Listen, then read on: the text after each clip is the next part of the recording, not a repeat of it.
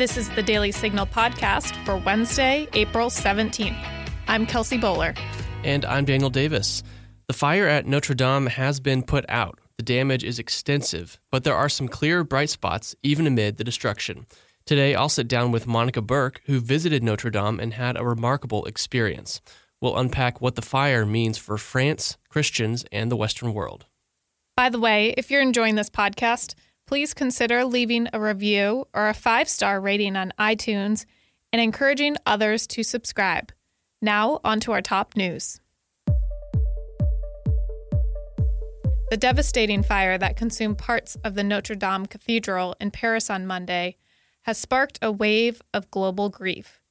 While the investigation into what caused the fire is only beginning, French officials say it could be related to renovations the 850 year old building was undergoing. As for the damage, the whole roof and spire were destroyed. The choir and nave are damaged, but the iconic three rose windows and the two bell towers are safe. As of the recording of this podcast, over 600 million euros have already been pledged to help rebuild the cathedral from billionaires and companies alike. The French president has also announced a fundraising campaign to raise more.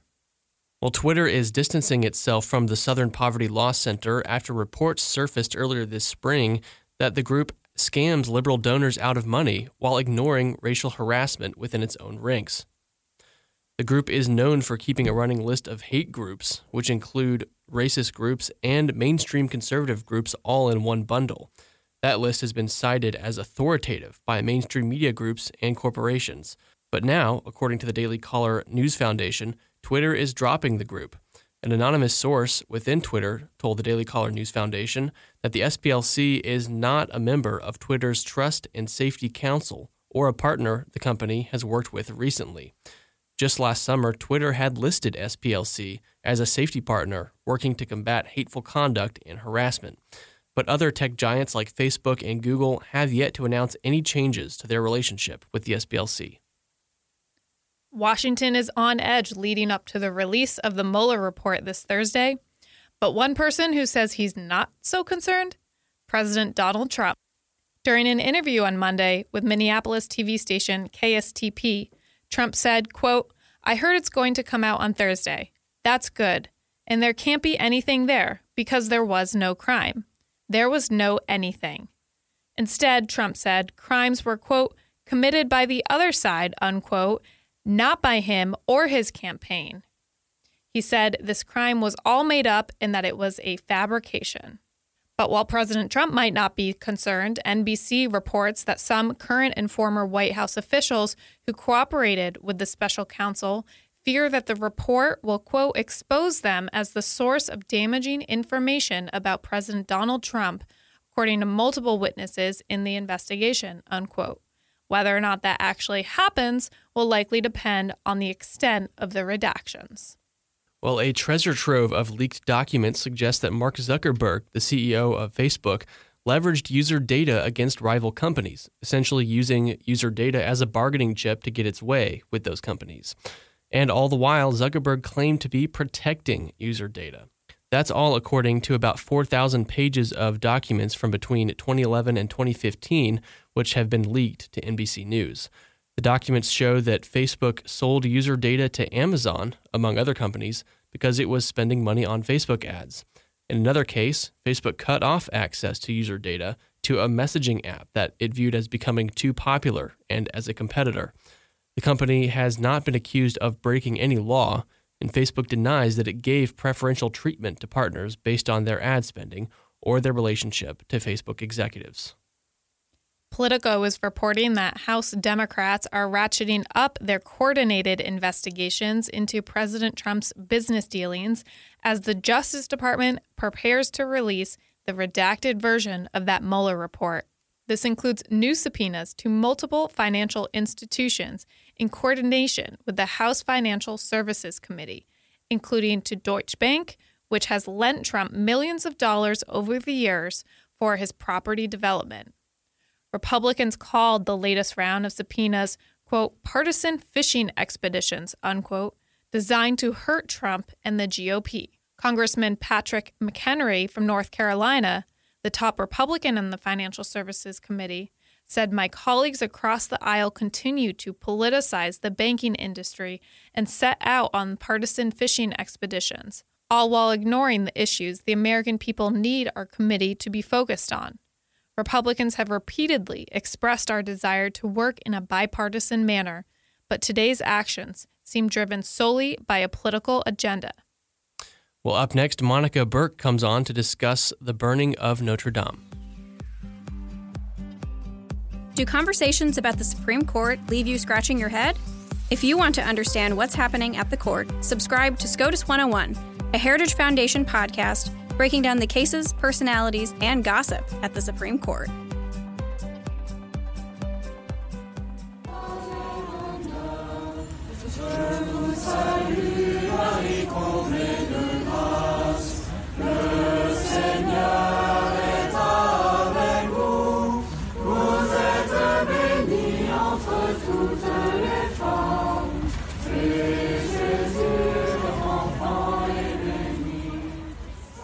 Those are the voices of young Parisians singing Ave Maria outside Notre Dame Cathedral in Paris. That cathedral is beloved by so many, not just in France, but around the world. Monica Burke has a new article out in the Daily Signal discussing the time she went to Notre Dame and the impact that it had on her. Monica is a research assistant in the DeVos Center for Religion and Civil Society here at Heritage. Monica, thanks for being back on. Thanks for having me, Daniel. So, Monica, you were in Paris a few years ago. Uh, you went to Notre Dame. Tell us why you were there and the impact that it had on you. Yes, so I was studying abroad in Rome, and I can't even remember how many years ago it was now. And one of our first weekend trips that I went on with my roommates was to go to Paris, which at the time I was very nervous about. I didn't really like traveling, and I also didn't speak French, which was extremely inconvenient. And our first stop had to be naturally Notre Dame. And it I mean, it was unbelievably beautiful just in person. It was like I'd been imagining it for years, ever since I was a little girl. And it was unbelievable how huge it was and how gorgeous it was. And so we went and it was cold, it was winter, so we went and we took some pictures and we were like, we'll go we'll go in later because I don't think they were even open yet. And we came back later in the day and we were able to get in for free because we were going for mass. And we just had it was an incredibly powerful experience because not only was the church beautiful, but we just had this beautiful service. Um, mass was said in French, and we were just following along as best we could.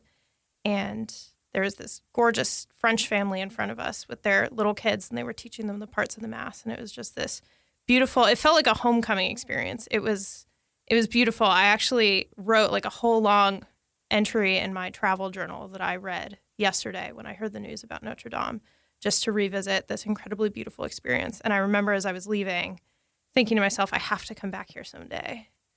And it's really sad to think that if I ever do go back, it won't be the same.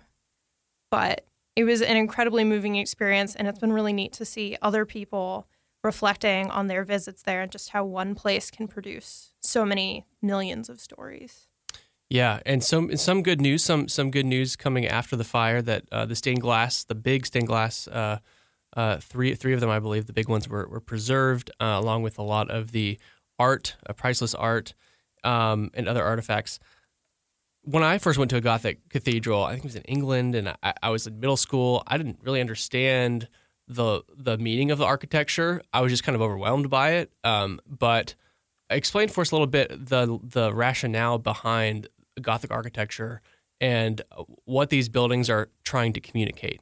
Yes, so I only know a little bit about architecture. I did take art and architecture when I was in Rome, which was one of the coolest experiences to see a lot of the examples firsthand. And Notre Dame's a great example of Gothic architecture. It's all about drawing the eye upwards to God. So before you had like the Romanesque period, and in order to support the weight of these really high churches with their high ceilings, um, you needed really thick stone and really wide pillars. And there were all these advancements in architecture that allowed you to have these incredible vaulted ceilings and Gothic architecture just became all about like playing with light and height. And it's really incredibly striking because you, I, I know I felt this when I walked into Notre Dame. You just walk in and you like wonder where the ceiling is, like where does it end? Right. And it's all about drawing you. It's like you come into the space and it's all about like moving forwards and moving upwards. It's very cool. It's like in Narnia when they say like further up and further in. Right. That's like what a Gothic church is like. Yeah. Well, and it's got such a long history, right? Notre Dame in France, I mean, it stretches back over 800 years. That's like going back to the pilgrims times two. Yeah. I mean, that that's kind of mind-boggling. I, I mean, from an American perspective. Um, so you know, starting in the 13th century, uh, the you know the great philosopher Thomas Aquinas would have known Notre Dame as we know it today, uh, and then up through you know to the Enlightenment when it became the, sort of temple of reason during the French Revolution, temporarily, obviously, and then um, Napoleon, I believe, uh, granted it back to the Roman Catholic Church, and since then it's been kind of repaired and, and restored. It's got such national. It really, the story of this cathedral is the story of France, um, and, and we see that uh, a lot in the reaction to it. A lot of French people feel like um, that their sort of French national soul is is wounded, that they're dying. Um, how do you reflect on that? I mean, you're Catholic, uh, full disclosure, and, and I'm a Protestant, um, but I can appreciate this cathedral, and uh, you know, you're obviously approaching it from a religious perspective, but so many people also feel that it's their national heritage. How do you how do you approach that? That's a great question. So, amongst Catholics, we have um, a saying about France that it's the eldest daughter of the church. And so I think there's something incredibly tragic and incredibly powerful about the French reaction to what, in some ways, is very much a, a special tragedy to them. Um, Notre Dame was also the center of the city and really essentially the center of France.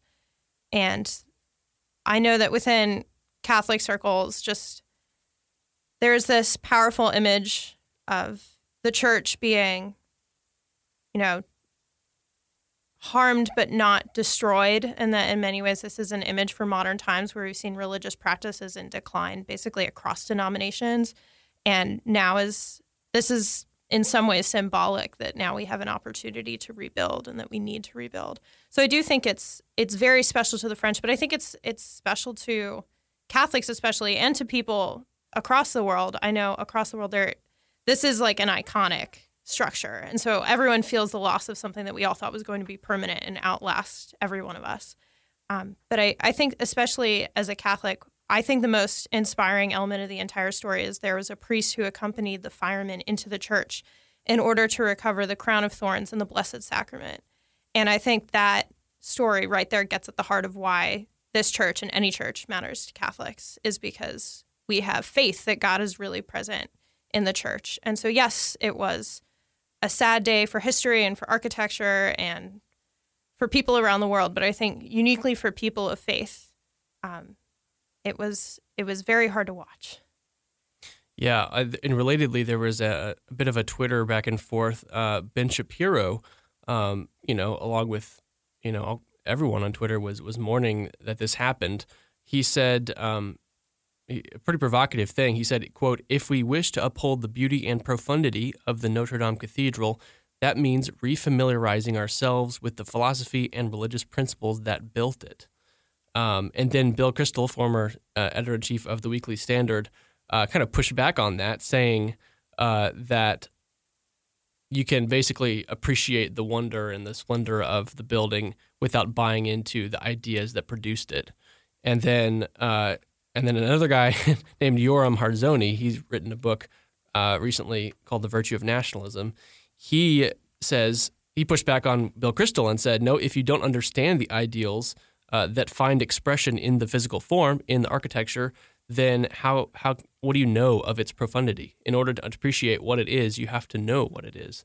Um, and I thought that it sort of gets to the heart of a lot of the reactions that we're seeing to this this event, which is a lot of people. You know, uh, France is a very secular country, uh, one of the most secular places in the world, actually.